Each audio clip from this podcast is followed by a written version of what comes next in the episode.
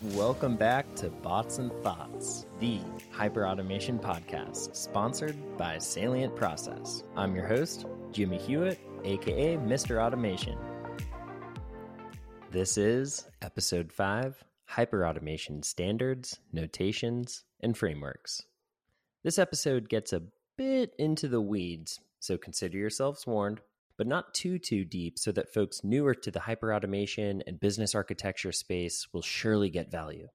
During this show, you will learn all about two of the most important standards, frameworks, notations within the world of hyperautomation, as well as a few prominent industry organizations and guilds that prove most useful in nurturing our hyperautomation journeys. Introducing Business Process Model and Notation, aka BPMN, as well as the American Productivity and Quality Center's Standard Process Framework, aka APQC's Standard Process Framework. What are these acronyms? Who came up with them and why do they matter? Great questions. Let's start with BPMN. Business Process Model and Notation, aka BPMN, is a graphical representation, a modeling notation, a collection of symbols that can rapidly convey meaning specifically about business processes and is the de facto standard for business process diagrams. The original BPMN 1.0 version was developed by the Business Process Management Initiative, or BPMI, and released in May of 2004. Soon after, the BPMI merged with the Object Management Group, aka OMG, in 2005. And the most current version and latest release of BPMN is BPMN 2.0. Why this matters to our hyperautomation and process optimization community may be clear, but allow me to add some specificity. In the context of hyperautomation, BPMN matters for two main reasons. One, rapid information sharing, and two, interoperability, specifically interoperability between process mapping, process mining, and workflow execution tools. Let's take a look at each of these two a bit closer. First up, rapid information sharing. Without BPMN, how do you capture and share information pertaining to a business process? You could use your words and describe it with sentences and paragraphs. And while this method could theoretically capture as much detail as you'd like, it does not necessarily allow for rapid communication of those ideas, meaning the viewer must read every word to see and understand the full picture. So, how else? Perhaps you could draw it. Visuals allow for much more rapid and efficient information dissemination when compared to using our words. Perhaps you're drawing a flowchart or a process model, but what symbols do you use? Did you create a key or a legend to help your viewer understand your drawing? Insert business process model and notation, aka BPMN, just like a sheet of music enables someone with a bit of training to easily play a song or a tune, a BPMN process map allows someone with a bit of training to understand a business process and a wealth of data and metadata about it just by looking.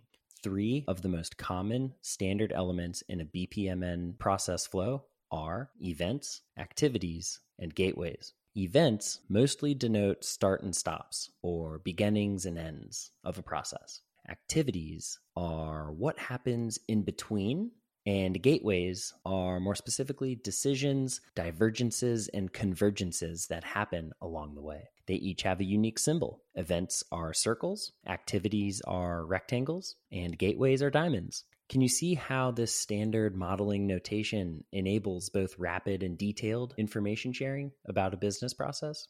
Finally, BPMN symbols can get super specific, albeit them rarely used. For example, to represent a transaction within a process, a process analyst would select a double lined rectangle, very similar to the activity single lined rectangle, but with two lines instead of one. Secondly, as I mentioned, BPMN is the key to interoperability between process mapping, process mining, and workflow execution softwares like BPM. Without the BPMN standard, it would be quite difficult and almost impossible to compare the results of a process mining exercise with the results of a process mapping exercise. The outputs are just too different. But since BPMN is a standard notation used by both capabilities, you can compare your process map with your mined process data. Let me highlight this for those going about process mapping and mining exercises. A process map is only as good as the information collected during a process mapping workshop or interview, meaning a process map only represents what a person intimately close with the process tells you about it. And quite often, the resulting process map is not so much a reflection of the business process itself, but rather a reflection of that person's understanding of the business process. It's not perfect, but it has been the best we can do up until process mining came around. Rather than interviewing folks who are close to a given business process, modeling their understanding of it, process mining, as you know, involves the ingestion of your system's log data, including a case ID number, an activity name, and at least one or many timestamps. Process mining will create one of many visual representations of this system log data from, say, your ERP like SAP or CRM like Salesforce. And one of those visualizations is a BPMN diagram. This mining concept is different from mapping because of the data source. As you know, deriving its process data from a system as opposed to a human, process mining can oftentimes pick up on more accurate process details details that a human may miss due to our own biases or inherent limitations. Point being is how do you normalize your ERP's log data with what a process owner's understanding of that process is? On the surface, it may sound like a classic apples to oranges scenario, but thanks to BPMN, they are actually apples to apples. This may require seeing what I'm talking about to really get it. And if you're thinking the same, then reach out we'd be happy to set up a demonstration where we'll show you how to use BPMN to compare a process map with a process mining output. So, BPMN is the key to interoperability between process mapping and process mining. But what about workflow? Rather than creating a workflow application from scratch, all you have to do is import your BPMN file and you're halfway there. What this looks like in practice is if you create a business process map or model in BPMN notation in a proper process mapping platform like Blueworks Live, then you're able to simply export that .bpmn file out of your process mapping platform and import it directly into your process management and execution platform. Now that you're familiar with BPMN, where it came from, and how it applies to hyperautomation, let's take a look at another critically important framework. Up next, we have the American Productivity and Quality Centers Standard Process Framework. The APQC was founded in 1977. It currently boasts 150,000 individual members across over 1,000 organizations from Adidas to Zappos and across 45 different industries. APQC is the world's foremost authority on business benchmarking, process, and performance improvement, thanks to their process classification framework registered as APQC's PCF. You might be wondering, what is business benchmarking and what is a process classification framework?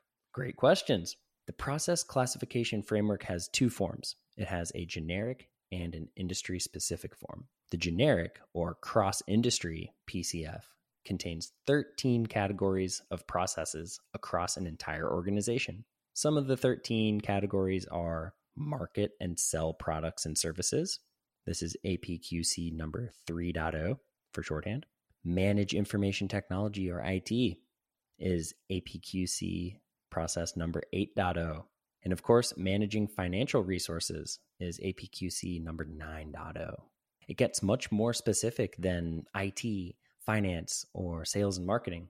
For example, the act of entering employee time worked into a payroll system, according to APQC, is 9.5.2.1.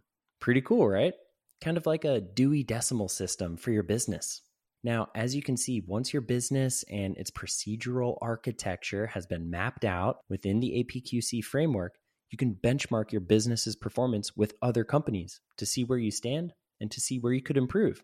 Modeling your business in APQC standard process framework is important in the hyperautomation community because it accommodates a holistic approach, not a siloed one. It is a very common framework and an enabler of business architecture.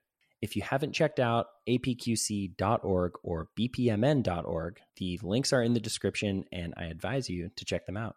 Okay, before we wrap up, let's touch on a couple of industry guilds and associations that are helping thousands of member organizations and even more people like us along their hyperautomation journeys. First up, OPEX, a division of the IQPC or International Quality and Productivity Center. OPEX hosts several annual events, all focused on hyperautomation, or to use their words, bringing together people, processes, and technology to help you optimize your digital transformation. Salient Process is a proud sponsor of OPEX, and we suggest you checking them out. We'll even be at their event in Austin, Texas in June.